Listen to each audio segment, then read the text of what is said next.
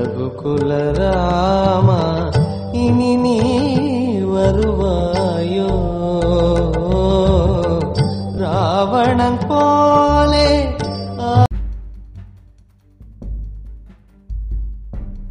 மன தூய்மையும் உடல் தூய்மையும் அருளும் காமிகா ஏகாதசி விரதம்.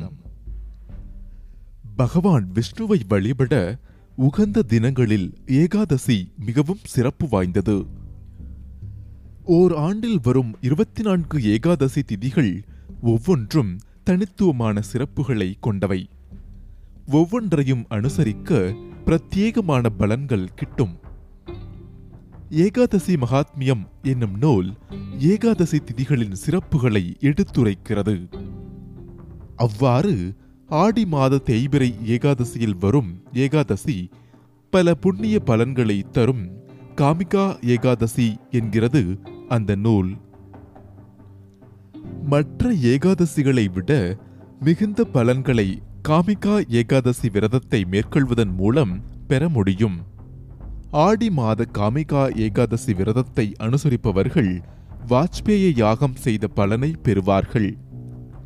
இந்த நாளில் தன் திருக்கரங்களில் சங்கு சக்கரமேந்திய பெருமாள் திருவுருவத்தை வழிபட வேண்டும்.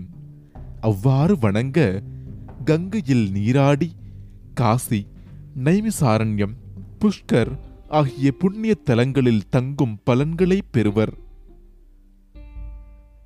காமிகா ஏகாதசியை தொடர்ந்து கடைபிடிப்பவர்கள் தாமரை இலையை தண்ணீர் எப்படி தீண்டுவதில்லையோ அப்படி பாவம் ஒருபோதும் அவர்களை தீண்டுவதில்லை.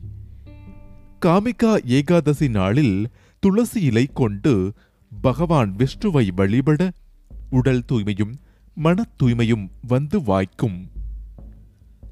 ஏகாதசி நாளில் அதிகாலையில் எழுந்து நீராடி திருமாலை வணங்க வேண்டும். அந்த நாள் முழுவதும் இறைவனின் நாமத்தை ஜபித்து வருவது மேலும் சிறப்பு வாய்ந்தது.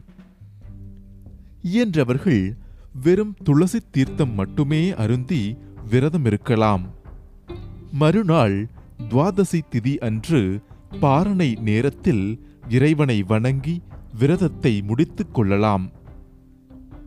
பகவான் விஷ்ணுவை வழிபட உகந்த தினங்களில் ஏகாதசி மிகவும் சிறப்பு வாய்ந்தது.